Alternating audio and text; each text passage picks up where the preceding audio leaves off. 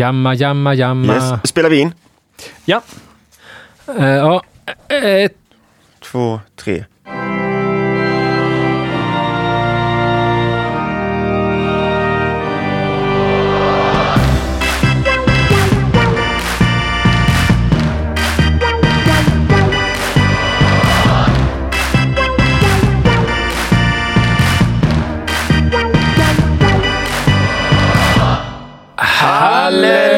Halleluja! Då var det dags. Året Jävlar. var 2022.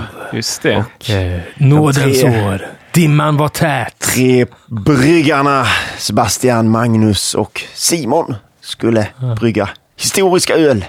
Hette vi inte något mer latinskt? Magnus. Simonus, Simonus. Magnus. Magnum. Magnum och Sebastium. Sebastium. Sebastian Rutelinus. Hade vi inte, hade vi inte snack om det någon gång? Det vet jag det inte. är så. Säkert möjligt. Ja, ja. Sebastian von Rutillus. Bingen. Rutillus rutillus är ju lite nästan som Rutulin. Vet du vad det är på? Nej. Nej. Du kan sjukt många latinska. Ja, det är mört. Mört. Mört. Okej. Rutillus Man måste verkligen använda, man måste verkligen berätta för folk vad allt heter på latin, för annars får man inte använda sin latin. Nej, lite så är det. Ja. Nej, men det är ju så jag eh, tränar. Eller jag kommer ihåg vissa grejer.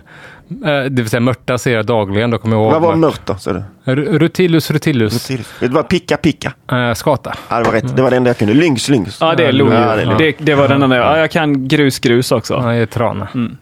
Men det är eh, blommor kan jag mycket. Och sen så vissa av de där. Perca fluviatilis är ju abborre. Ja, det, är det för att du har pluggat sådana här grejer som du kan det? Mm, det. Och vissa grejer sitter liksom inte med sån idiotkunskap liksom. Eh, vissa grejer fastnar, men mycket latinska namn eh, på grejer som jag ser eller har en relation till fastnar. Jag förstår. Mm. Perka. Det heter ju perch Mm, på exakt. engelska. Ja, Abborre. Okej. Ja, Ja, skitsamma. vi ska Men, prata eh, historisk Ja. öl idag, men innan det så för några avsnitt sen så pratade vi mjöd. Just det. Ja. Och Magnus, du hade med dig ett mjöd som jag satt och klurade på. Fan, eh, den här smaken känner jag igen. Vad är det den Ja. smakar? Och så Ja. sa jag Johannesbröd, sa jag. Ja. Och ni och visste vi inte... pekade och skrattade åt dig. Ja, men ni har inte, ni har inte upplevt det. Så jag hittade faktiskt tre styckna Johannesbröd som ser ut hemma. som jätteintorkade Gamla bananer. bananer. ja, precis. Ja. Ser Ja. Ja, även ut som som en sån här Dumleklubba. Ni vet. ja, jo, det gör de. väldigt lång sån Dumleklubba. Så jag tänkte att ni ska få bryta av dem. man bryter av. Ja, och så har ni då Vänta, kärnor, så ta en bild på den här innan. kärnor och fruktkött i då. Ska man äta det eller ska man? Ja, man kan gnaga lite på det. Ja. Eller bara dofta på det. Kan man röka det? Vad... Det är rätt svårt att få ut grejerna. Är det så här man, är den, här kommer en kärna. Ja, men kärnan ska du inte äta. Men... Johannesbröd, kärnmjöl Ja. är ju det som jag har träffat på. Ja. Det använder man väl som lite förtjockningsmedel va? Eh, jag vet inte, jag tror, att man, jag tror att man använder det lite grann för att få alltså, smaksätta cola och så. När jag har läst på det lite grann. Ja, jag fattar precis vad du menar. Om man smakar lite på det. Men det här doften, det är, doftar ju, är ju väldigt aromatiskt, Mm. men syrligt, doftar syrligt om nu sy, syrligt kunde vara en doft. Nu har vi haft de här hemma i skafferiet i kanske nio månader eh, eller sådär. Så att de har ju skrumpnat Jag går, inte, jag går inte jättemycket igång på ihopskrumpna bananer. Nej, men de ser ut så här när du plockar dem. Jag som gör Jag det. missade, vad var det man skulle äta? Mm, inte det yttre skalet och inte kärnorna. Nej, utan för det är jag liksom... tugga på kärnan. Ma- massan. Varför får man inte äta på kärnorna då? Ja, men de är ju hårda och, och äckliga. Ja men jag tänker, det finns något där? Och det här är det nya eh, gojibäret eller? Nyttigt Nej. mot allt. Nej, det vet jag inte. Men det, som man har ju an- använt det mycket då för att det är ju otroligt sött. Jag tycker det doftar bröd. Jävlar vad sött det var. Ja, jag tycker jag får lite cola Ja, cola här, Cola. Cola-snören liksom. Eh, Men sen så är det också att kärnorna är det man då använder för att eh, ta fram enheten karat. Okej. Hårdhet. Så en, eh, nej, utan vikt. Viktenheten karat. En kärna Ja, är nästan alltid exakt en karat det är sant. i de här. Fan vilken bra, sjuk grej. Fan vad roligt. Så vet ni det. Mm. Så jag har en karat här. En karat ja. Man kan, Tre karater. Är det någon som vill ha en karat? Ja, nej jag vet inte. Det är inte jättegott. Eh, Men det var väldigt, väldigt sött. Eh, Jävligt spännande. Jag tycker inte jag får ut så mycket. Jag bryter min och då är det ändå bara... Alltså jag får inte ut något innanmäte liksom. Nej, nej, inte jag den, heller. Men det, man, det är ju sött man bara lägger tungan på. Liksom. ja, ja. Men är det socker eller är det liksom något sötningsmedel? Liksom? Eller vad? Nej, socker är det. Jag har för mig att jag läst att det ska vara över 60% sockerhalt i, I en färsk. Eller torkad. nej, det här kött. Alltså färskar. Jag var ju i Grekland eh, för ett tag sedan och då, då plockade jag en färsk och testade den. Det var ju som att bita i eh, ett grönt bananskal liksom. Okej, ju- strävt som... Jättesträvt och hemskt och äckligt. Inte ens närheten av sött, utan det är när de, när de har skrumpnat ihop och fallit ner till marken som de är klara. Liksom. Men det här var ju tugga så här. Och, Ja. Vad tror ni? Vinnaren på SM Fruktlambic 2023 blir det? Johannesbröd. Johannesbröd. Jag vet inte. Jag har försökt läsa mig till om folk har använt det här i öl. Eh, Jag har inte hittat så jättemycket. Eh, Det är nog väldigt drygt om man ska liksom plocka sådana här och skrapa ur då själva fruktköttet. Ja. Det är ju nog inte jättemycket man kan... Man behöver rätt många sådana här banan, platta bananer för att kunna... Ja, men som en lite smaksättare så skulle det kunna få ligga i med och... Ja, ja man kan ju testa. Du kan ju testa. Du kan börja med att så skulle dem. krossa. Så vidga dem och Ja, det kan man göra. flaskas. Ja. Det är det man ska göra. Ja. Nej, men så nu har ni testat Johannesbröd. Ja, Mm, tack. det var någonting nytt. Vad man lär sig på den här podden. Ja. Mm. ja, det smakar ju precis som ko- kolasnöre alltså. Och Magnus mjöd. Magnus mjöd. Som jag hade Vad kollat. var det den var smaksatt med? Var det bouchetten eller med weirdomellen var det va? Nej, det var, Eller var det banan? Det var inte det bananmjödet. var inte nej. bananmjödet. Nej. Var det kaffehonungsmjödet kanske? Kan, det var, den var mörk eh, minns jag. Det var en lite mörkare mjöd. Braggoten var det då. Braggoten var det ja, precis ja. Mm. Det var det. Eller Mm. mjölskan. Ja. Ja, roligt. Nej men då, till saken då. Historisk öl. Ja, Ja, Hur eh, angriper man det? ja eh, man får ju sätta sig och börja kolla efter olika historiska öltyper. Ja. Som man tycker verkar spännande och Ja. kul. ja. Och sen eh, får man väl brygga dem. Och sen får man inte- väl smaka på dem. Det är inte svårare än så. Ja. Nej, Men hur ska nej. man, hur tycker ni liksom att man ska, om man ska brygga ett öl då, som man har hittat något recept från 1700-talet eller sådär, hur, vart går gränsen för hur pass eh, historiskt korrekt man ska vara? Jag tänker med vildgäst och och, rostfritt. eh, ja, precis. Ja. Utrustning och eh, gästkontroll och temperaturkontroll och hela Ja, den biten. ja, liksom. ja. Alltså det beror ju på om man fokuserar på det, det, det historiska skeendet som är det viktiga, så att säga bryggandet. Eller om man tycker det är en histori- göra en tolkning utav en historisk öl. Ja. Så får man väl se det på lite olika sätt. För jag menar, du kommer ju med största sannolikhet inte använda exakt samma utrustning som de använde på, låt säga 1400-talet. Eller när det nu kan vara. Nej. Nej, Så att jag du får har välja om det är ju... målet eller om det är resan så att säga som är viktiga. Men Ja. sen kan jag också, för mycket av det man skriver ner och när man läser om historiska ölstilar är ju att de dracks ju färska på bryggeriet. Eh, och eh, den, den anledningen var väl att de inte, du vet, gick inte att buteljera och man fick i vil, så ölet blev dåligt fort. Eh, och det jag menar att mycket av den utrustningen som vi har idag, som man kanske inte hade då, med vad vet jag, mottrycksfyllare, bara en glasflaska eller något sånt där är att det förlänger ju bara smaken. Eh, det förlänger ju smaken på ölet. Eh, det vill säga att nu ska jag så jävla lång utläggning Nej, men du här. menar så- vad, vad jag vill mena med bra, att jag tror att om vi använt samma recept med modern utrustning, Mm. eh, skulle man göra ett korrekt recept eh, så skulle vi ju dricka ölet samma dag det var färdigt och det har ju inte vi möjligheten att göra, utan Nej. vi har ju buteljerat det. Eh, men jag tror ju med att, att de hjälpmedel vi har, moderna hjälpmedel, har ju bara eh, gjort att eh, ölet smakar som det gjorde färskt eh, förr i tiden. Eh, Under en längre tid? Ja. Ja, Eh, okej. Mm. eh, lite så kan det väl vara. Sen får man väl ta till vissa tricks för att eh, göra sitt öl. Om man till exempel ska göra ett öl då som har dålig utjäsning och sådär på grund av ja, omständigheter, dålig malt och så vidare. Där får vi ju kanske ta till lite tricks då. ja.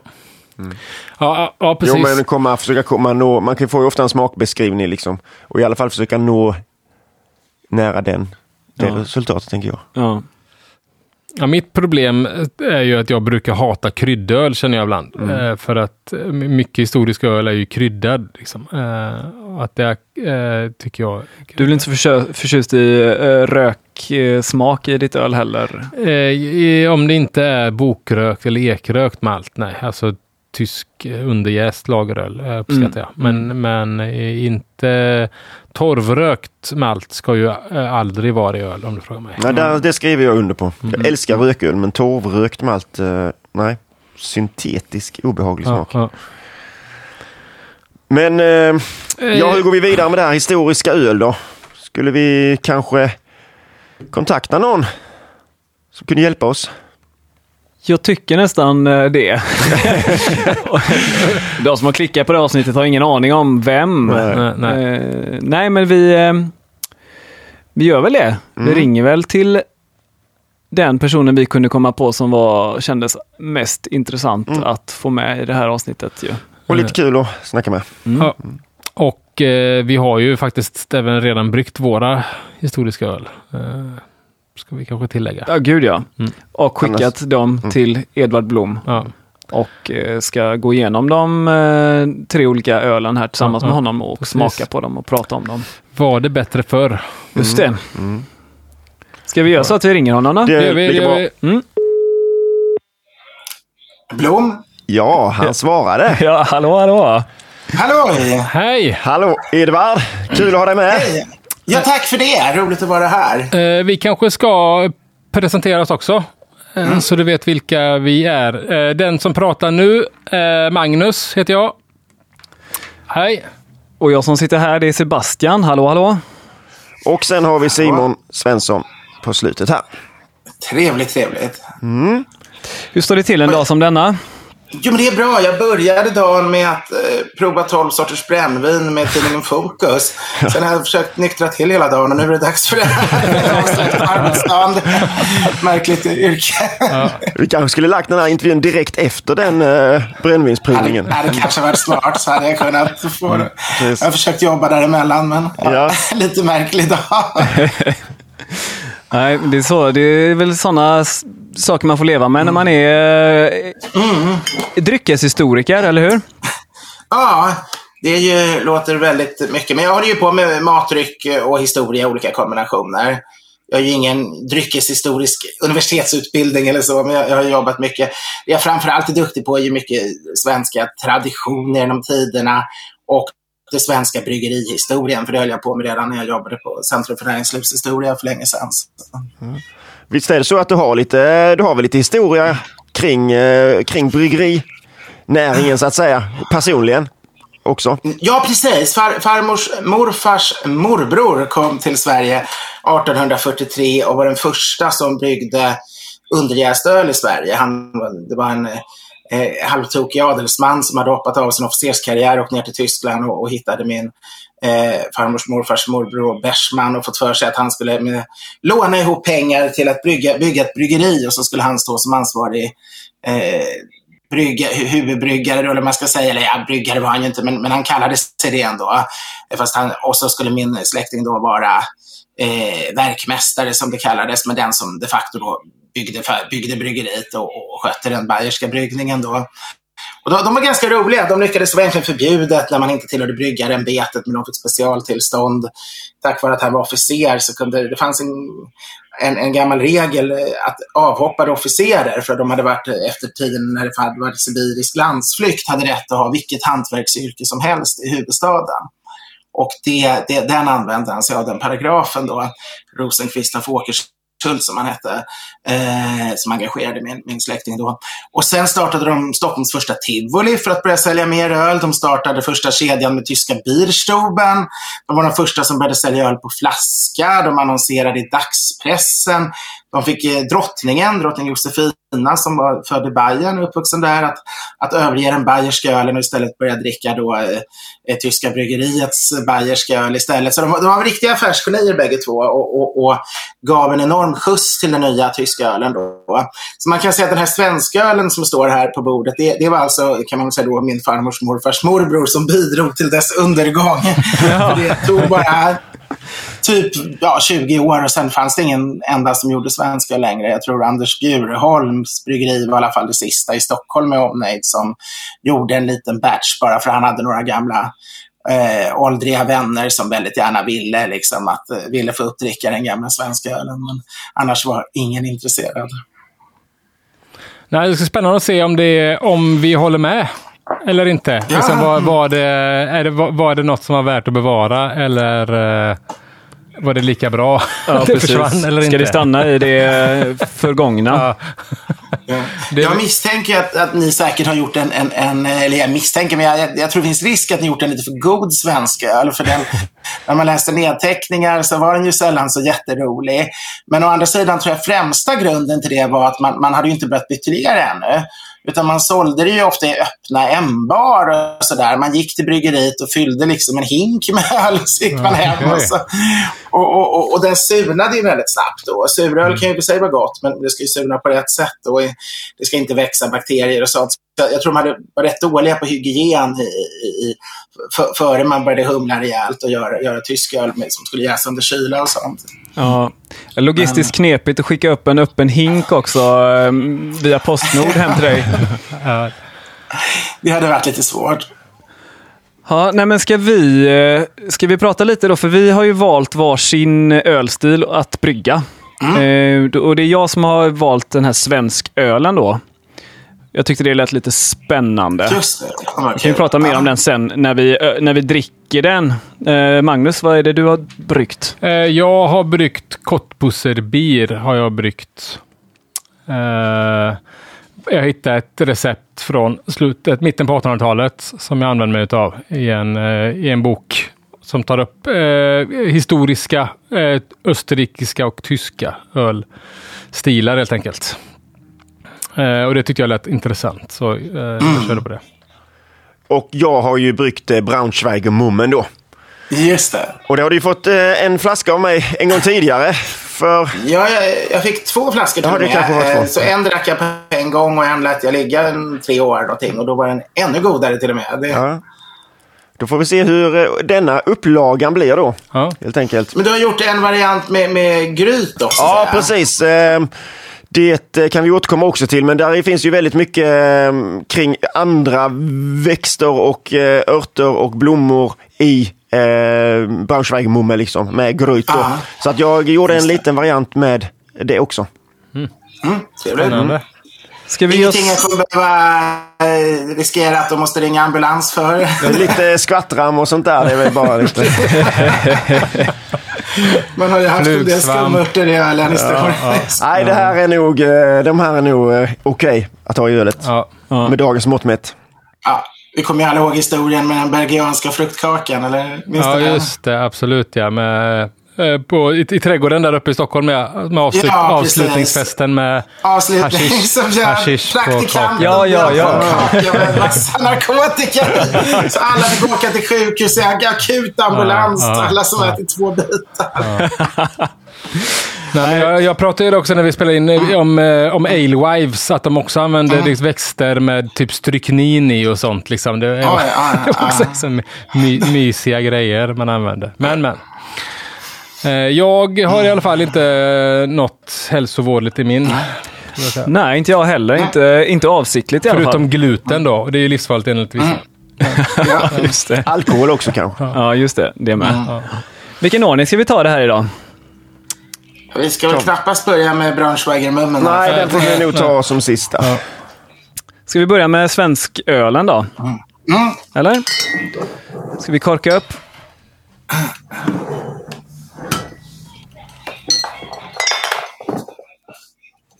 Ska vi se. Mörk, brun typ. Brown ale hade man väl beskrivit den som utseendemässigt. Ja. Ska jag prata lite om eh, hur jag gjorde för att skapa det här ölet kanske till att börja med?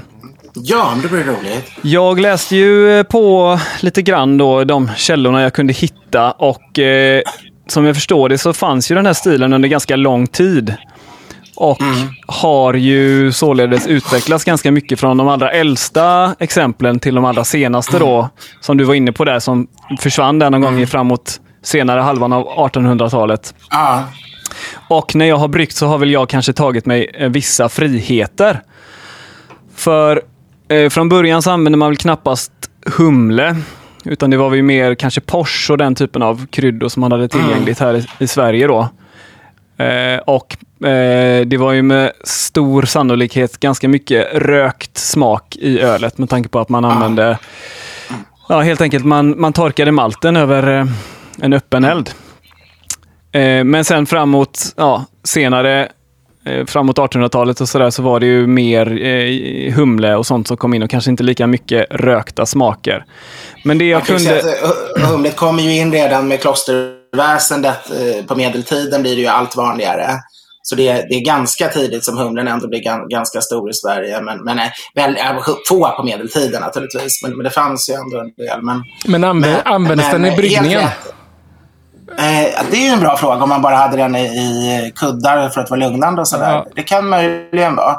Men eh, jag ska inte svära på exakt när den började användas. Men eh, svensköl som begrepp börjar man ju kalla det när, när det börjar finnas något annat. När det inte bara är vanlig öl, utan det börjar finnas utländsk öl. Ja. Eh, och då har vi nog ändå fått in humlen, så jag tycker det är helt korrekt att ha humle i den. Det är liksom det, om man tänker ändå på det bryggerierna gjorde på, på 1800-talet som var svensk öl, så, så var det ju humle i. Men, men jag kan säga att det jag har gjort är att jag har använt humle från min egen trädgård. Som bra. eh, jag absolut inte har något u- Alltså jag vet ju inte var den kommer ifrån. Och dessutom så har den legat i frysen i fyra år. Okej. Så jag tror att man, man får ju söka efter humlesmak i det, i det här ölet eh, ganska ordentligt. Och beska och så vidare. Det finns knappt. Eh, jag la en liten, liten, jag fuskade lite med att lägga en, en liten eh, köpt humledos eh, i början för att få lite, lite beska. Sen så har jag använt gotländsk rökmalt, eh, 10 Ah. av maltbasen. Och sen så har jag eh, använt wienermalt som basmalt. Och slängt in lite olika eh, karamellmalter. Både brittiska och belgiska. Eh, och sen så har jag då, för det som jag har förstått är att man ska göra ett grundöl som har ungefär en stamvärdsstyrka på 12 plato däromkring. Men sikta på en väldigt låg utjäsning för att få ett sött öl. Ah. Och eh, Så jag hade ju ungefär det, 12 plato. Då, eh, alltså eh, 1050 som vi säger när vi pratar eh, Örtsele. Mm. Eh, och så jäste den ut 57 procent. Så den blev ungefär 3,6 procent stark. Så det var det om den ölen. Nu kanske vi ska smaka på den. Jag har ju redan druckit upp min. Men, eh, Just det, jag använde kronjäst också. gjorde du det? Ja. Är det sant? Jag jäste med kronjäst för jag hade svårt. Jag använde alla tricks jag kunde för att få en låg utjäsning men så var jag rädd att det inte skulle räcka så att jag körde med kronjäst som man eh, vet jäser ut dåligt. Jag tycker Vet du om det var hon eller hankottar av humlet du använde? Eh, det var bland, blandat. ja, men det, det, det var eh, frökapslar i eh, fryspåsen. Ja, just det. Eh, så att jag vet ju att det måste åtminstone var ena könet. Men jag vet inte om det var båda. Ja, men det här var ju gott. Det här tyckte jag var riktigt trevligt. Det, jag tycker det påminner lite om, om, om Schwarzbier nästan. Ju, det här. Eller om vissa baltiska ölsorter. Lite lettiska, just det, när de bakar malten och sånt. Ja, de Ja, eh, ke- Kepnis och de där.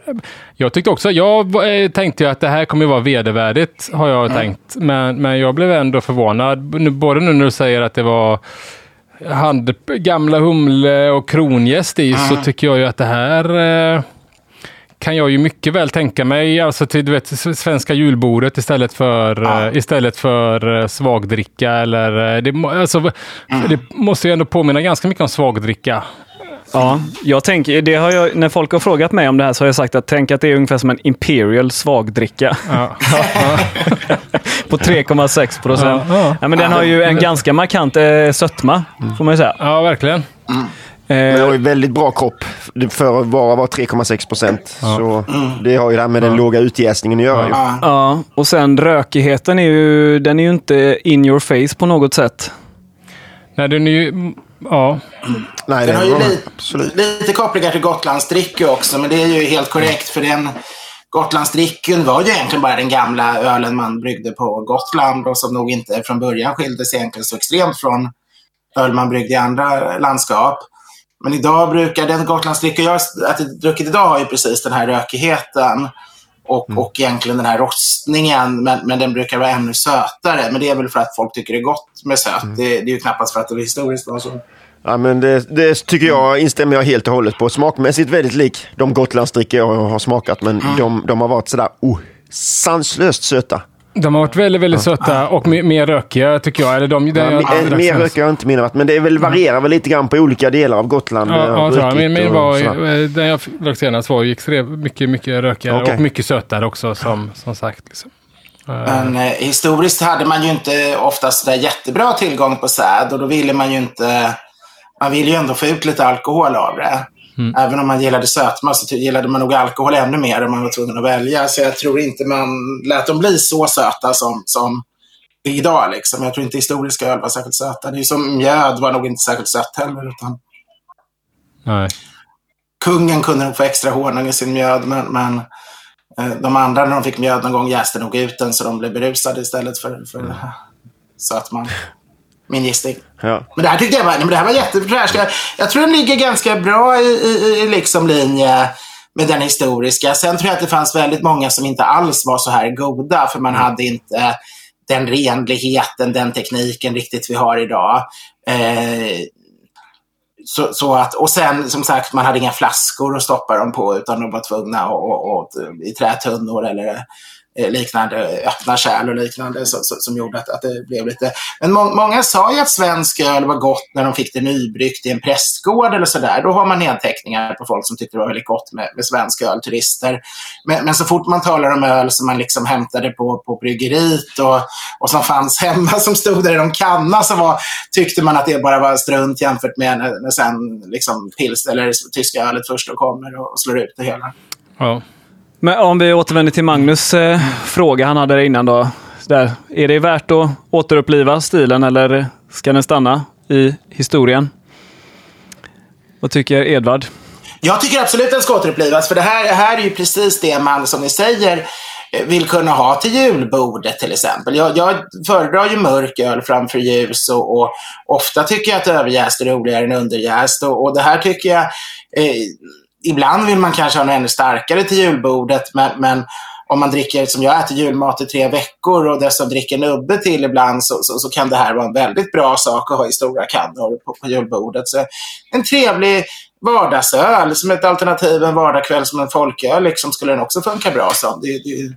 Jag är också överraskad faktiskt uh, utav det du sa, så att säga, receptet och tillvägagångsmässigt. Men så ur en uh, öldomares perspektiv så är det, känner jag där ju inga direkta felsmaker liksom. Nej. Nej, det är ju lustigt nog eh, någon form av balans. Alltså något, det är något som balanserar upp den här höga restsötman. Det är lite kanske lätt syrlighet ifrån malten liksom, som balanserar det. Men det, är ju, det, är ju, det gör ju ändå... Jag, hade ju inga, jag skulle inte ha några problem att, att dricka en pint av det här. Nej. Om du förstår vad jag menar. Uh. Mm.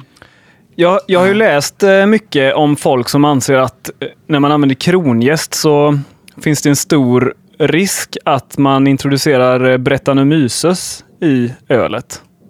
Men det okay. känner ni inget? Det uh, upplever inte jag i alla nej, fall. Nej, ingen vildgäst. Inga lambic-toner eller sån vildgäst-toner. Stall eller... Mm. Inte hur, länge sedan tappades den? För tror ni den fortsätter att jäsa på flaskan när den liksom... Var ju... Så att man omvandlas? Eller, eller tror ni inte den... Eller dör gästen? Jag tappade den här kanske för kan det varit två månader sedan? Eh, mm. Nej, drygt en månad sedan. Men jag var ju så rädd för att det skulle vara efterjäsning på flaskan. Mm. Med tanke på att det var så låg utjäsning så att jag eh, dödade gästen kan man säga. Mm. Eller jag tillsatte natriumbenzoat i, mm. när jag fatade den. Jag. jag ville inte att det skulle explodera när du hämtade ut paketet. Nej, det var ju ingenting som flög ur eller sådär när man, när man det förklarar det hela. Men det är klart, hade det varit vildgäst i så hade det nog ändå... De kan ta mer sånt ja. skit. Mm. De, kan, de klarar av eh, eh benzoat och sånt bättre. Ja. Lite beroende på vilken berätt Ja, nej, det var ju sjukt roligt här. Det här var ändå... Eh, eh, men handen på hjärtat så, så kommer jag ju aldrig brygga en svensk öl. Det var gott, men jag kommer nog aldrig brygga en. Jag kommer inte ta på mig ansvaret till återupplivaren. Även om jag tyckte att det var gott. Ja. Utan jag är nog med. Det påminner ju också ganska mycket om det här brittiska Dark Mild. Utan rökighet, det- det är det, och, utan rökighet och med mer smaker från gästen kanske. Liksom. Och det uppskattar jag väldigt mycket. Ja, men, alltså, smakmässigt skulle jag nog kunna brygga an öl. Som du säger, en mile till exempel. Eller eh, andra öl som ligger ganska nära smakmässigt. Ja, även, en, även flera rököl och skott, svaga Ja, skottar och sådär. ja, precis. Eh, Men sen om jag hade satt ett, epitetet svensköl på det och kört mm. enligt alla de här stegen som du gjorde med kronjäst och sådär. Vet inte. Jag hade kunnat tänka mig att brygga den igen, och, men kanske då testa och krydda den på något annat sätt. Kanske använda eh, men så enris i mäskkärlet till exempel kan man göra. Just det, kan man göra. Ja. Eh. Eller, eller eh, krydda med, om man får tag i Porsche. Eller Porsche, någon, Porsche är gott. Slånbär var jag lite inne på att jag skulle använda, men det var lite fel säsong för det. Porsche är ju jättegott. Det har jag druckit. Dels gjorde ju Jessica Heidrich något samarbete med, med Mattias Dahlgren där det var Porsche i. Just det. Sen drack jag ett lite mer traditionellt Porsche en gång på någon sån här mikrobryggeri som låg vid Liseberg. Nu talar vi nog 20 år tillbaka i tiden, men, men det, det var otroligt gott också. Så det, och Porsche är väldigt bra brännvinskrydda, så det, det förvånar mig att man inte faktiskt har mer, i- mer i ölen. Det- Ja, kul. Ja. Ska vi gå vidare eller känner Ja. vi oss nöjda med, kan vi lämna svenskölet bakom oss? Ja, Det gör vi. Mm. Åka till det Eh, stora öllandet Tyskland.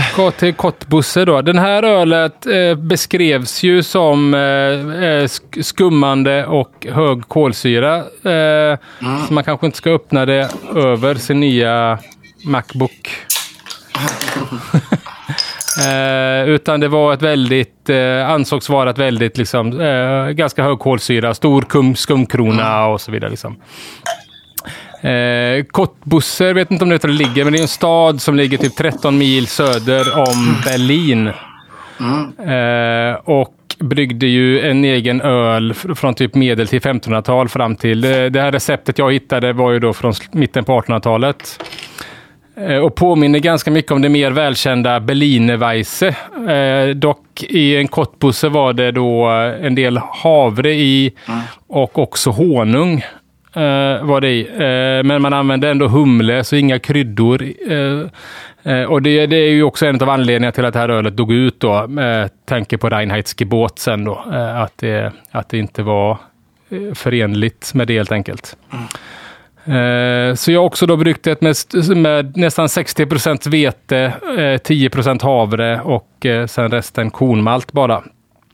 Eh, Och det är liksom anledningen till att jag valde eh, att jag tyckte det var roligt att ha med just kottbusser eller eh, är ju för att just kottbusserbier eller bryggarna i kottbuss är ju anledningen till att Berlinerweisen blev sur. Eh, för att berlinarna, de berlinska bryggarna hade ingen egen gästhantering.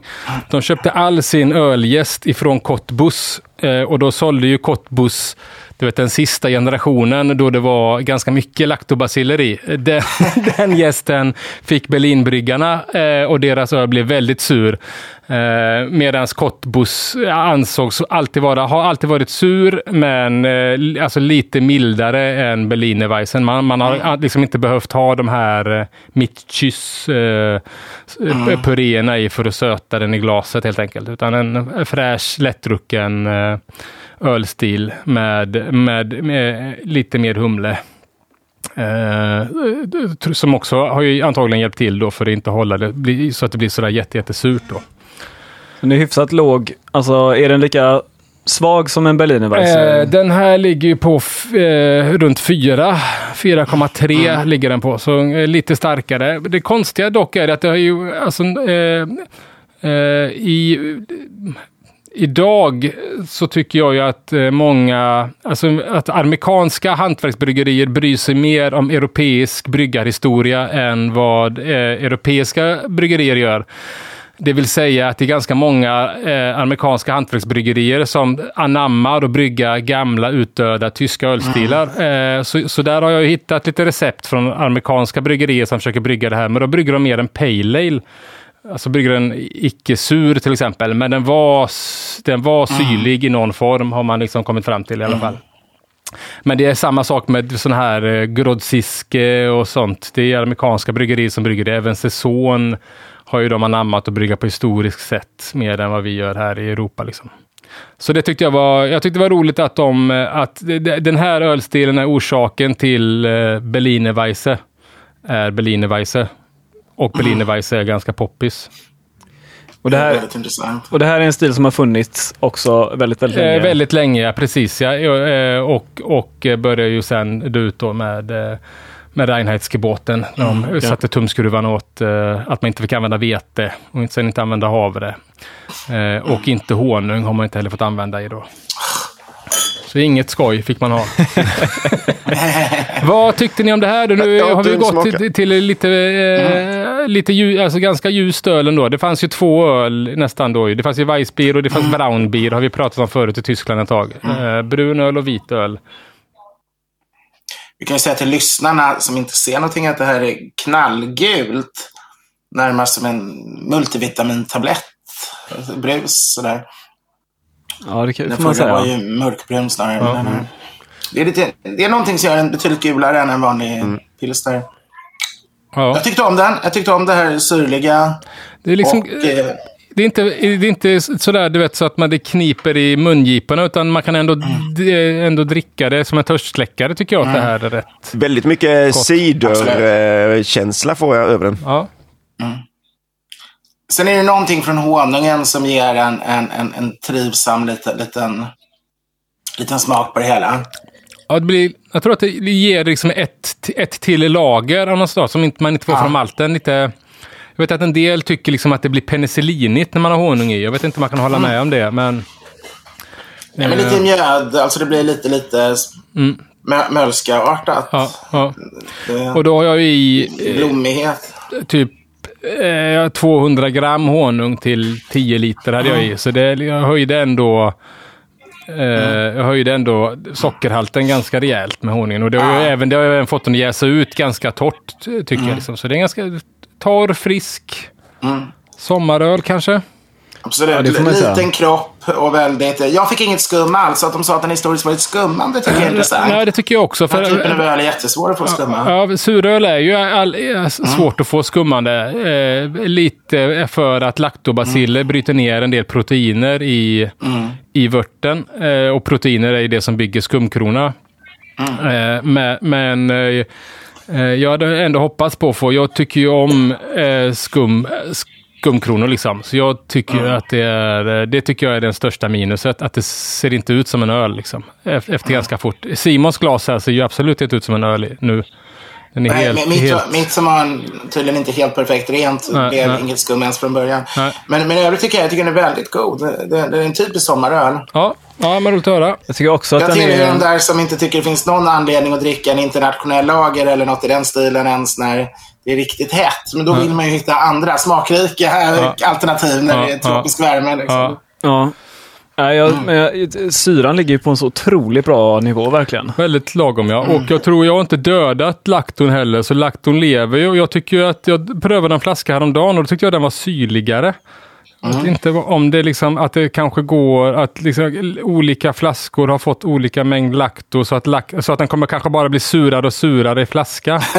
Om ni förstår vad jag menar. Det kommer inte eh, bilda någon kolsyra, men det är väl ett, en, eh, en, en risk, eller jag kan tänka mig att det var så. Liksom. För det som kanske jag inte har då, som det kanske var historiskt, är ju att jag kan ju tänka mig att det ändå var vildjäst, att det var att man, eh, att det blev brett i dem senare eh, och så vidare. Som också kanske skulle ge en till dimension, men eh, eh, men annars eh, så är jag väl rätt nöjd med ölet. Ja, det ska du vara. Ja, Välbryggt. Ja, ja. tack. Nej, men det var ju som Edvard sa, det är ju en, det är ju en riktigt bra sommaröl alltså. Ja. Gött, värd att återuppliva. Alltså jag uppskattar ju det här mer än äh, Berliner Weisse. Det får jag ändå säga. För Berliner Weisse blir för surt om man dricker det rent. Uh, sen är det väl alkoholhalten i så fall. Men jag skulle nog uh, kunna tänka mig det här. Uh, det här är lagom syrlighet för mig om ni förstår vad jag menar. jag tycker att många bryggerier idag brygger för suröl. Ja. När man brygger suröl liksom.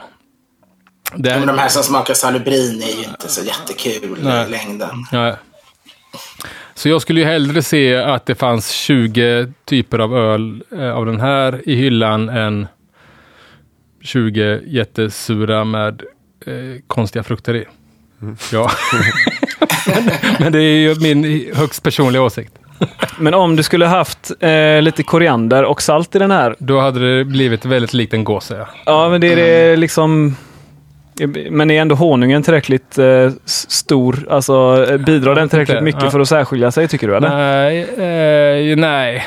Nej, det är väl ganska likt tycker jag också. Men mycket av de här, det finns ju både gåse då, som finns ju det där som heter uh, bro, bro, Brohan. Uh, finns det också någon, som, som dock hade gryt istället för humle liksom. Mm. Annars är det exakt samma sak som kottbusse nästan.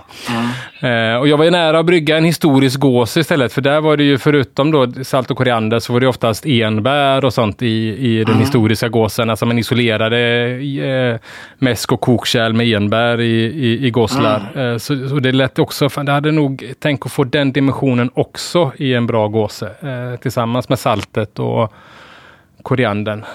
Tyckte mm. jag lät jäkligt gott. Mm. Mm. Ja, det tror jag. Så det blir då kanske näst, nästa historiska nästa öl, eh, del två. Just det. Ja, gött. Nej, men kul. Tack, tack för det Magnus. Ja, tack. Yes. Ska vi hoppa på de här Braunschweiger-mummen nu mm. som du har hört så mycket om Simon? Det får vi väl göra. Har jag, jag, jag har aldrig bjudit er på någon Aldrig bjudit oss, för inte ens på, på vanlig mumma då. Nej, just det. Vi snackade ju mumma i, mm. i julas också. Jag testade din mumma, ditt recept, Edvard. Ja, vad kul. Ja. Just det. Det var starkt. Ja, det är, ja, det är starkt, men det, är oerhört, det smakar inte starkt. Nej, det var, det var väldigt förrädiskt på så sätt. Ja. Mm. Jag serverat folk till enliterssejdlar ofta när jag var yngre, så som entrédrink. Och det var ju mm. de här som inte brukade vilja dricka så mycket alkohol. De tyckte det var ju bara julmust. Ja. Så de bad alltid att få mer ur kannan och tyckte det liksom var helt ofarligt tills det slog till starkt som sherry och smakar julmust. Liksom. Ja. Men det är gott. Men numera har jag det lite mindre sejdlar. 2,5 sejdlar snarare till gästerna. Ja. ja, jo det finns många olika där med. Eh, och det var ju egentligen ifrån eh, Alltså det var ju så jag fick upp intresse för Braunschweiger Mumme. Ah. Så var det just liksom den här vetskapen om att det, var, att det är den öltypen som man försöker efterlikna när man eh, blandar sig mumma hemma på julbordet. Ah. Och det är, det är ju... otroligt roligt liksom att folk, för det hade helt glömts bort i Sverige att det var det vi gjorde. Vi höll på där och hälla i sprit och socker och allting och starkviner och ingen hade längre en aning att vi försökte liksom återuppliva en gammal utdöd nordtysk pilsner eller öl alltså, som inte funnits sedan Bellmans tid mer eller mindre i Sverige. Det är ja, oerhört tråkigt. Ja. Mm. Ja, verkligen. Och eh... Ja, så jag har väl ganska mycket försökt eh, liksom, eh, jag har läst olika grejer om den här eh, Mumma och det kunde väl vara, ja som jag har förstått kan det nog varit ganska, det kan nog egentligen varit flera olika sorters öl. För det fanns olika ah. styrkor på Mumma med. Eh, Alltifrån en svagare variant till de som var med körsbärsmumme och mm. Men den som man eh, väl kanske mest tänker på när man eh, syftar på mumme så är, mm. är det väl den här Segelschiff mumme. Alltså den här mummen som gick på export då. Mm. Vad sa du? Inte sekelskift utan mer segelbåt? Segelbåtsmumme. Ah, okay. ja, man, man, gjorde allt man kunde för att den skulle kunna hålla i liksom extrem, extrem rullning över ekvatorn fram och tillbaka över världen. Och, uh, på en tid när nästan all öl surnade. Så det, det... Ja, och ja, det känns som att det finns väldigt mycket vi, vi hade ett avsnitt om bock tidigare och eh, det känns som att det finns mm. mycket kopplingar, eh, liksom mycket mm. likheter mellan eh, Bock, eh, historiska mm. bocken ifrån Einbeck och eh, Braunschweiger-mummen från Braunschweig då. Mm. Alltså med Hansan och export Precis. Och... Det är ju en, det, de kommer från ungefär samma region. Eh, Einbeck, Braunschweig och även Goslar faktiskt ligger eh, hyfsat nära varandra där. Okej. Man kan göra en liten pilgrimsresa till alla de tre ställena. Om man vill. Ja, exakt. och eh, just precis som vi snackade om eh, i bockavsnittet där då, så det här med Hansans eh, betydelse för att eh, göra det här ölet känt och eh, sprida det över världen. Eh, det går nog inte att eh, förringa. Nej. Men vilka, när Hansan, eh, på den här tiden, för jag tänker Hansan var väl mycket i Gotland, eller jag helt, har jag glömt bort min eh, svenska historia där? Jag, jag, jag tänker mest bara om man kunde se någon koppling till vet, Gotlands dricku och eh, Mumme.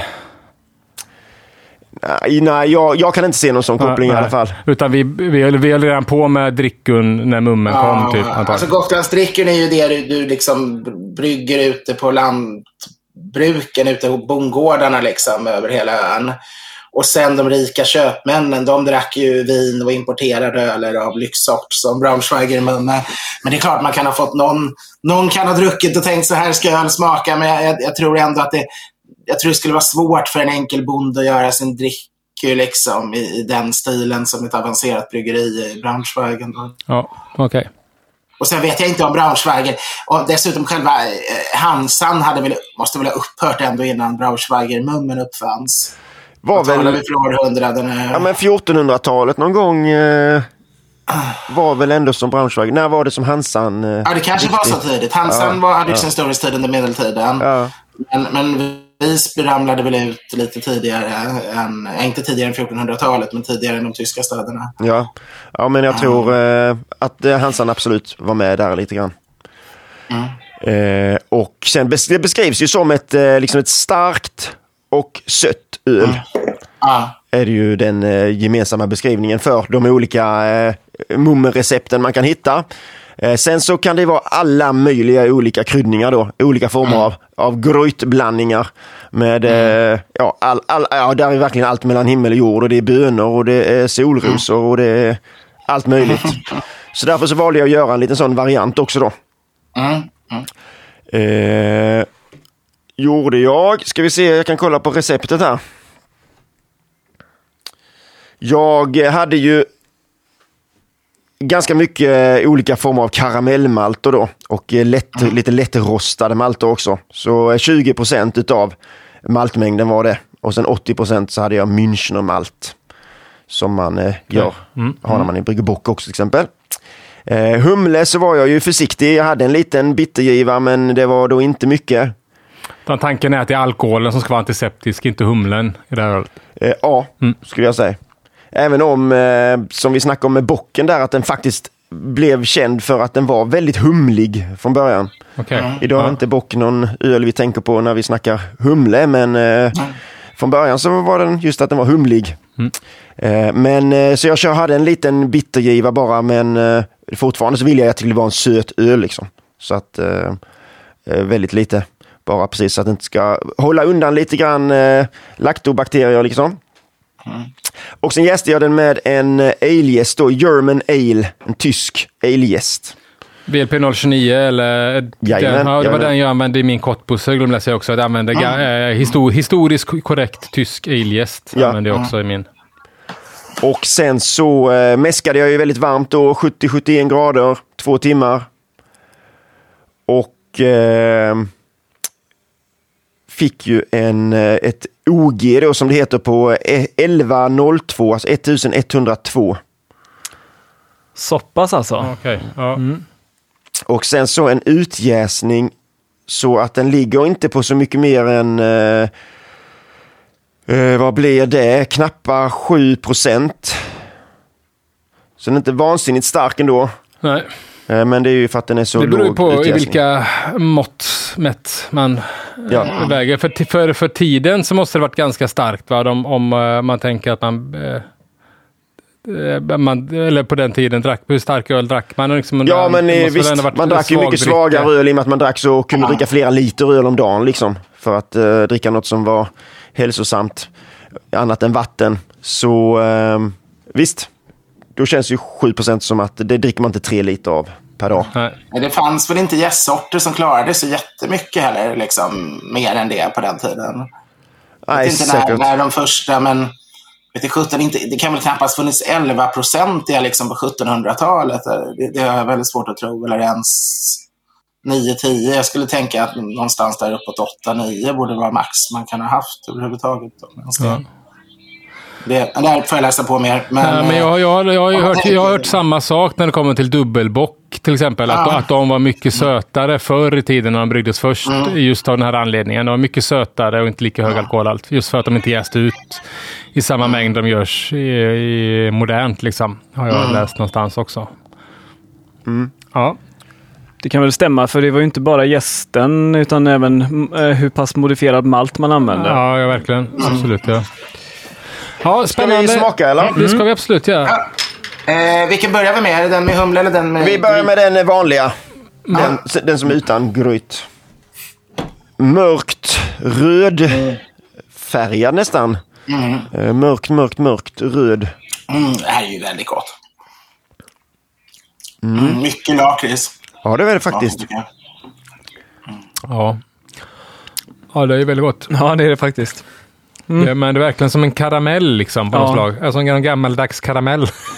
Ja, Det är som en dessert. Segelschiff-mumme beskrevs som, alltså om det fanns andra mumme som man eh, drack mer som en mm. måltidsdryck. Segelschiff-mumme beskrevs som att det kunde vara liksom ett, antingen drack man, eller, men, antingen drack man eh, kaffe eller te eller eh, sån här. Så att det var mer en, eh, en nånt- det var inte någonting man drack till maten kanske, utan mer någonting man, en sällskapsdricka liksom.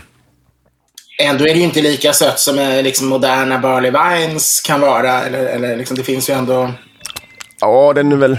Nej, jag håller med ändå med. Det är någon, får också även här någon form av balans. Liksom. Det är lite, lite, jag vet inte hur gammal den är, men det är ändå lite, lite torkad frukt, eh, russin och dadlar också kommer. Liksom. Ja. Jag bryggde ju den här i höstas.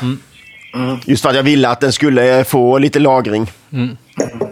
Och lite chokladigt också. Något som jag tänker Ja. på, eh, om man pratar liksom om färgen på ölet, det är ju ganska mörkt öl. Liksom.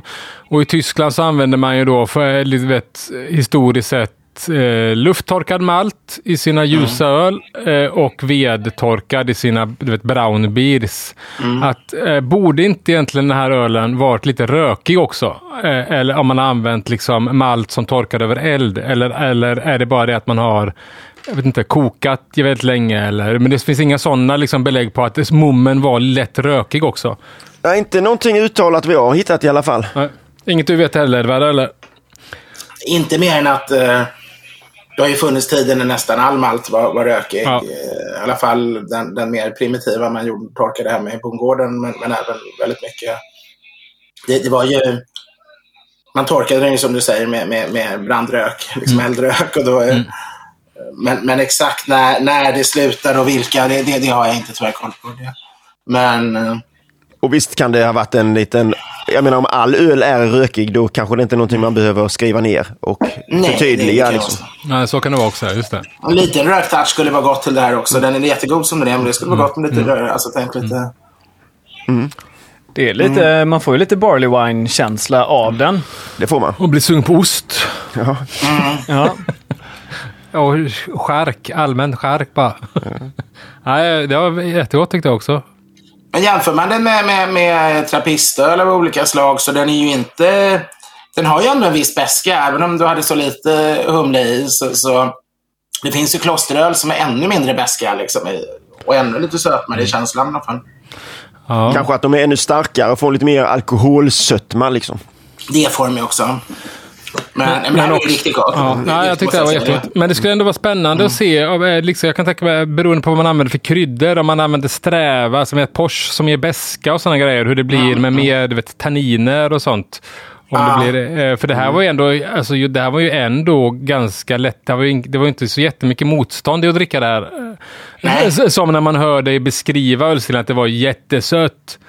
Eh, Så jäkla sött tyckte jag inte att det var. Okej att det är sött, men det är inte sådär det är ju som man kan dricka det. Du som inte äter socker Sebastian, vad är det för sött för dig? Nej, nej, det tycker jag inte att det var. Nej. Utan Jag eh, äter inte heller socker. Nej. eh, det, det är lite som... Att dricka en barley wine just som Ja. har ganska hög röstsötma. Jag tycker det är ändå trevligt och balanserar ju fint ihop med alkoholen tycker jag. Och Ja. i det här fallet alla de här karamelliga tonerna man får och lite den här vinösa känslan som kanske oxideringen eh, har gett. Då. Eh, men jag vet inte, jag funder, har du funderat på eka? Hur Det, det skulle man ju absolut kunna göra. Just det, men jag tänkte på det Magnus sa där om att eh, det skulle ju hjälpa till med tanniner tänker jag. Jo, nej och eh, just jag kollade var in lite sådär om man skulle använda för bönor och sånt är någonting som förekommer ganska mycket har jag märkt. Jag märkte, ja. Och sen så har jag väl också förstått att eh, en del eh, britterna var väldigt förtjusta i eh, mumme så att de började göra egen mumme då. Ah. Och lite grann på sitt sätt sådär och då är det svårt att tolka lite grann. Är detta en eh, historiskt korrekt mumme eller är det mer deras eh, tolkning? Är det, men du- vad du säger nu är att eh, utan mumme hade vi inte haft barley wine. Eh, Eller... eh, Det kan vara så. ja, Det kan ligga något i Ett det. scoop. ett Ja, scoop. det är ett scoop. Ja. Ja, ja. Men ska vi ta den här andra nu och så Ja. gissa, gissa gröjten? Ja, men det kan ni få göra. Ja, spännande. Jag läste en artikel nyligen om att tydligen katolska kyrkan hade länge monopol på Gruit. Och att därför eh, eh, var de väldigt sura när, när, när allt fler gick över till humle. Så tydligen ska Luther ha velat eh, eh, få bort den sista Gruit-användandet när, när saker blev protestantiska. Protestanterna kämpade för att snabbt gå över helt till humle för att slippa stödja liksom, Ja. katolska kyrkan ekonomiskt.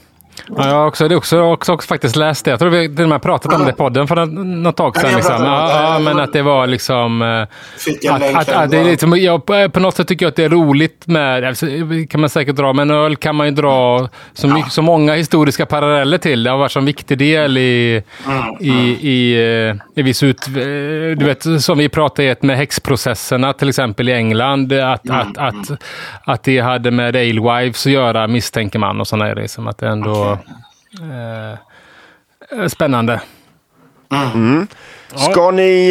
Eh, Gissa kryddan. ja, det är ju en, ett gäng då. En blandning. Ja. Är det helt utan humle då, eller är det humle och kryddor? Ja, där är, det är det andra som är basölet då. Ja. Men jag tycker man känner ganska mycket mer beska i det här. Alltså Ja, lägre man. sötma. Mm. Lite mer, Tydligt sötma. men svårt. Den doftar inte lika mycket karamell eh, den här heller. Det smakar ju som man har sänkt en, någon form av sån här klosterlikör i den. Mm. Den är ju, det är ju trevligt, jag gillar ju klosterlikörer. Det är ju en bitterhet, det är någon form av någon form av rot. eh, Alltså, skulle jag säga. Stämmer det, eller?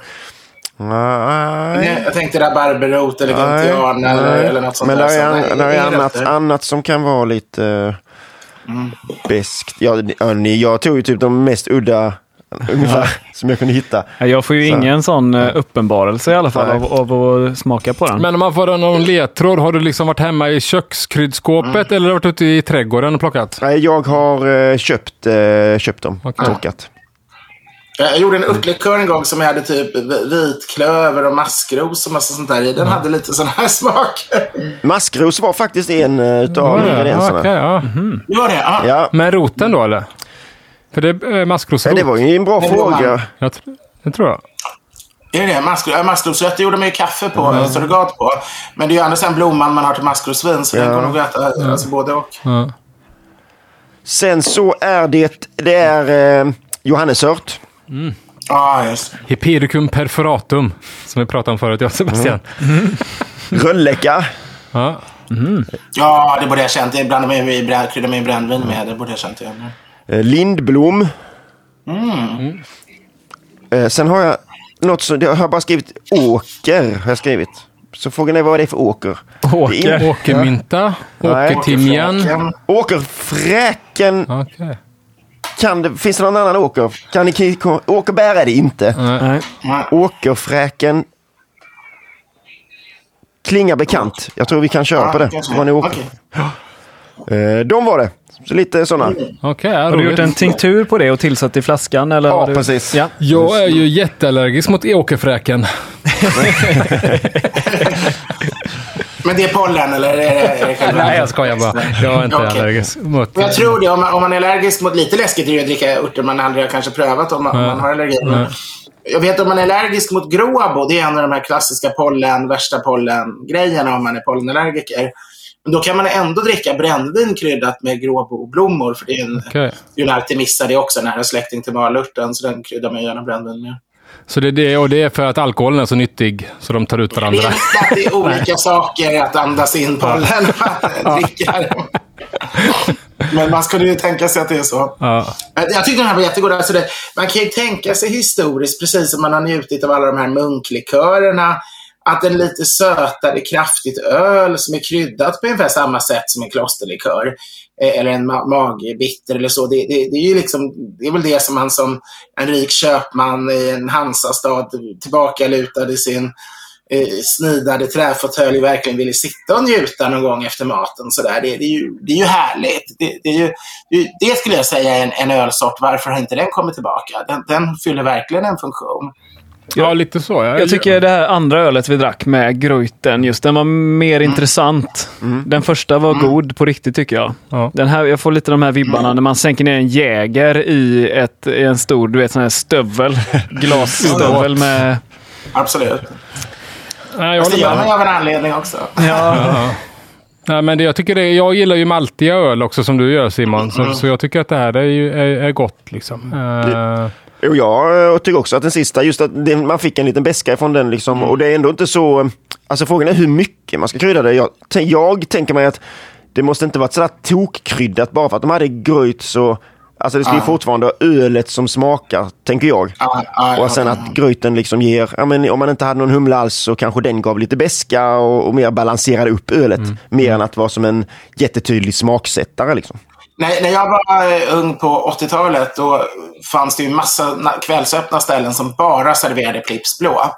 De hade inte ens eh, fatöl, att man kunde få en Old Gold eller en, en, en Guinness på flaska eller sånt. Alltså. Utan inte ens flasköl hade de, många ställen och annat. Bara Pripps blå. Och, då, och det var den tiden de gjorde den som råfruktsöl med massa majs och sådär. Och då kom jag på att man kunde be dem att stänka i angostura bitter. i en Pripps blå. Då blev det väskan man ville ha. Och, och det är ju lite samma sak faktiskt. Ja. Bra tips. Ja, Ja. angostura-flaska i fickan. Ja, nej, Men allt det var har de ju alltid i barer. Alla cocktailbarer har angostura. Ja, Ja, visst är det så. Sant, Ja. sant. Ja. Nej, men Men man det, blir lite sträv i munnen av den. Det blir man av, av grytan. Det är någon sån liten beläggning som lägger sig. Men det är mycket, alltså hade du en, vä- vätskemässigt, hur stor procent? Så är det, eh, ja med den här lilla tinkturen jag gjorde så är det väl en, eh, jag måste tänka här nu. Ah, det är ju inte en matsked, är det väl inte. Ah, men mindre än en matsked, halv matsked tror jag ungefär. Per flaska, per flaska. Ja, okej. ja, super. Eh, det var lite tråkigt att vi hade tre goda öl. Det har varit roligt att ha haft en riktigt sån här stolpskott. Det här var ju... Vad gjorde de här? Eh, det, nu har vi ju lite sådär, det var bättre förr. Ja, precis. Ja. Eh. Men jag tror att det man måste jobba med då, om ni vill, vill liksom göra historiskt dålig öl, det är att hitta dålig malt. Dålig humle, dålig malt.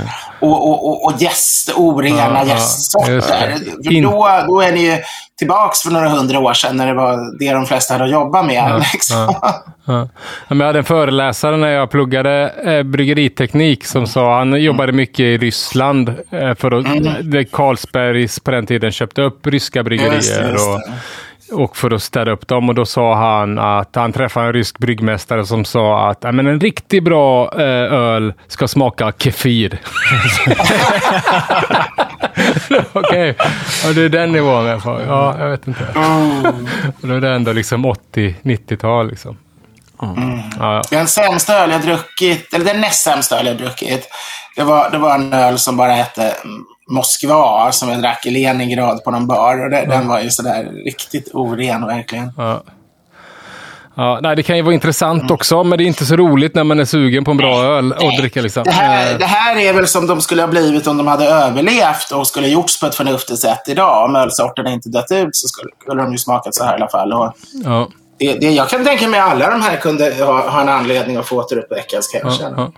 Finns det någon annan historisk öl som du känner att men det här som vi inte har provat idag, liksom, eller som du har hört talas om, att det här eh, lät spännande? Liksom, eller? Ja, det fin finns ju... Alltså det jag kommer att tänka på för ett tag sedan, jag hörde Janko-podden och han berättade hur en vanlig i, irländsk eller engelsk, snarare på den tiden, stout gjordes, eh, liksom om man går tillbaks hundra år. Eh, innan man hade någon som helst färgmalt, att man var tvungen att bränna all malten liksom mörk. man, man rostade all malten och så bryggde på, på bara sån. I- Inte att man hade ljus malt och så lite, lite, lite färgmalt för att färga det. Ja. Eh, Och också den att man, man var mycket sämre på att få ut alkohol så att man, det blev mycket större liksom, kropp och det gick åt väldigt mycket mer säd för att göra den så de blev liksom tjockare och matigare. En så, sån skulle vara lite kul att testa. Ja. Mm. Ja, Om det är någon jätteskillnad. Man, man vet ju inte. De- De lyckades ju ändå byta recept utan att folk protesterade så det kanske inte smakar så mycket annorlunda men Nej. det kanske gör det. Mm. Något för dig Simon, Mr Extra Stout. Dry, Ja. Mr Dry Stout. Precis. 100% brunmalt vet jag folk som har försökt brygga på, men dagens brunmalt är helt annorlunda än den brunmalten de hade på Dag, den dagen, tiden. dagens brunmalt har inga enzymer, så det går inte, de kan inte Nej, konvertera man Man får nästan ställa sig och börja eh, mälta själv då kanske. Ja, ja, kanske. Grunden. Ja. Men det kan man väl göra. Det, Det kan man göra, ja. Men, men eh, vi är ju hembryggare, inte hemmältare. På 1980-talet då, då fanns det ju bara de här usla eh, öl, ölsirapen man kunde köpa. Det fanns Ja, liksom ja. inte mycket att få tag på. Ja. Och då vet jag folk som, eh, jag nöjde mig med den liksom och man kunde piffa upp det lite grann, men det blev inte liksom... Men då vet jag att jag träffade folk som, som liksom ändå ville gå längre. Och då mältade de ju själva, det- för det var det de...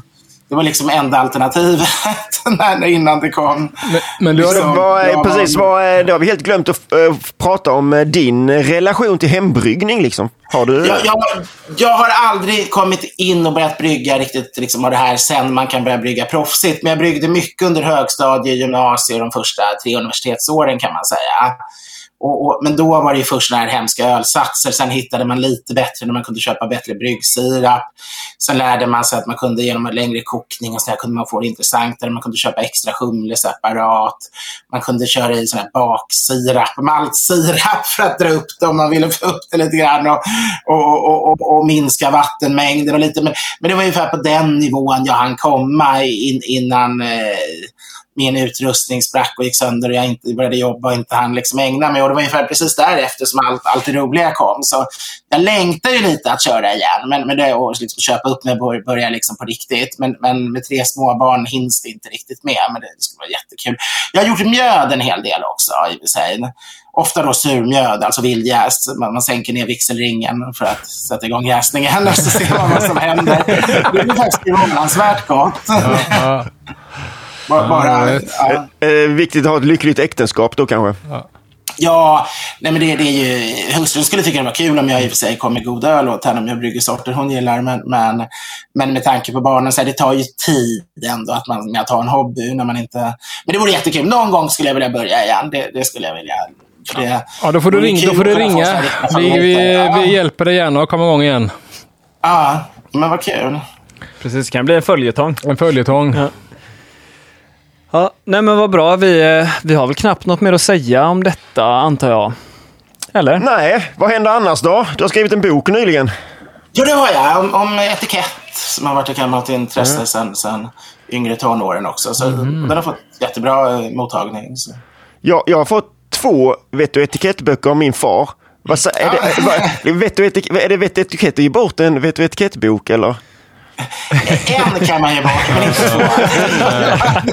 Jag har också fått två. Då Ja. blir det en tydlig markering. Har du också fått två av Jag har Simons far? fått och så jag Simon så, nej, av en av min mamma och en av en moster. Okej. En gång liksom. Det är lite för nära. Det känns som de kan ha pratat igenom att Ja, nej, ska- men lite sådär med två olika. Nå- det kan inte du också ge? Ja, ja. Men jag fick, den ena var ju mer den var sån här gentlemannahandboken. Det var väl lite liksom vett och etikett, men också hur man knyter en fluga och raka sig och sånt. Det, tror jag, liksom. det gick ju jättebra med rakningen. Ja, just det. För våra lyssnare kan vi säga att vi ser en svart t-shirt och ett helskägg. ja, eh, precis. Nej, men det... Gånger tre i princip. Det är inte så många flugor någonstans. mindre. Ja, det närmar sig semestern, va? Det är nog det. Ja, det, Jag det. sitter också, måste jag erkänna, helt utan någon form av kravatt idag. Det är Ja, vanligt. Men ja, ja. jag slet av min slips tidigare under eftermiddagen när jag skulle vila en liten stund i hängmattan. Ja, Vi har ju eh, 32 grader i studion också. Det är, det är enda anledningen till att vi inte har slips eller fluga på oss. det är det. Annars har vi alltid det. Och det är därför flera öl är uppdruckna. Ja, Ja. precis. Nu ska det bli roligt, för nu ska jag, eh, jag håller ju massa digitala ölprovningar och då är alltid dealen att eh, för att inte jag liksom ska gå helt under av all öl jag dricker så måste alltid Gunilla dricka upp det som är kvar i flaskorna efteråt. Mm, Så hon kommer komma in här och pröva de här fyra också. Ska man Ja, roligt. säger. Verkligen. Mycket spännande. Verkligen. Spännande. Hon trodde att hon inte tyckte om öl när vi träffade varandra. Men det enda visade sig vara att hon inte tycker om lager. Ja, ja. Ja, men är det väl- brukar jag också säga till folk som säger att de inte tycker om Ja. öl. Då har du bara druckit fel öl hela ditt liv. Ja, men det, det är verkligen Eh, så. Det, det, brukar det mitt bör alla tänka på. Ja, eh, Yes! Kanon. Ja, Ha det så fint. Ha det bra. Hej med dig. Hej. Då! Så, det var trevligt att prata med Edvard. Eh, verkligen. Ja, han hade mycket att säga. Väldigt, väldigt intressant. Mm, Och- väldigt kunnig människa får man Väldigt säga. kunnig och ändå eh, roligt att eh, han verkar ha uppskattat alla våras öl. Ja, verkligen. Eh, Ändå. Vi har, och frågan är ju också, eller åter som vi pratade lite om, är det har vi verkligen gjort dem historiskt korrekta då, när de var goda eller inte? Mm, Det är en fråga som man kan, ni kan diskutera hemma i stugorna. Ja. Där Ja. finns väl en viss historisk eh, korrekthet i dem i alla fall. Ja, Nej, men det gör det. Mitt recept som sagt är ju hämtat från någon gammal tysk bok. Mm. Någon gång ifrån. Ja, det var i alla fall trevligt eh, och alltid roligt med en gäst också. Ja. ja, verkligen. Och vi gör väl som vanligt att vi lägger upp våra recept då på hemsidan ju. Absolut. Eh, och för de som inte kan den hemsidan så är det ju hembryggningshalleluja.wordpress.com. Och där hamnar de. Där hamnar de, Där ligger ju alla våra recept egentligen som vi har haft med oss till ölstilsavsnitten åtminstone. Eh, exakt ja. Och vad blir det för nästa ölstilsavsnitt Just härnäst det. nu då? Då är det min tur ju. Mm. Eh, då ska vi eh, prata om Imperial Porter. Imperial Porter alltså. Och det ska bli intressant då. För eh, vi sitter ju med en SM-medaljör i just den Just klassen det. här. Och det är inte jag. Nej. Nej. Nej. Det eh, blev så ja. Men så kan det bli ibland. Däremot så har jag ju faktiskt till mitt försvar då, eller för att legitimera att jag kan eh, tycka mig pr- kunna prata om det här, så fick, jag fick ju eh, guld i Gbg Open i fjol med en Imperial Porter. Fick du guld till och med? Nej. Alltså den, det var ju bara guld i dem. Det delar ju bara ut Elva. guld i de Just det, elva det- klasserna och sen... Jaha, vi- var det så riktigt? Jag kommer inte ihåg gick till. Jag fick för mig att det var en enda vinnare. Men då se- säger, kan ju, jag ju som inte har, aldrig har bryggt en Imperial Porter kan ju se fram emot två väldigt goda Imperial Porters nästa gång. då. Vi får väl eh, hoppas. Jajamän. Ja. Eller jag vet inte om Simon, eh, du kanske inte har kvar... Eh, Jag hoppas att jag kan rota fram något. Ja. Ja. Men bra. Men då säger vi så då. Det Ja. gör vi. Ja. Tack för idag. Tack själva. Ja. Halleluja!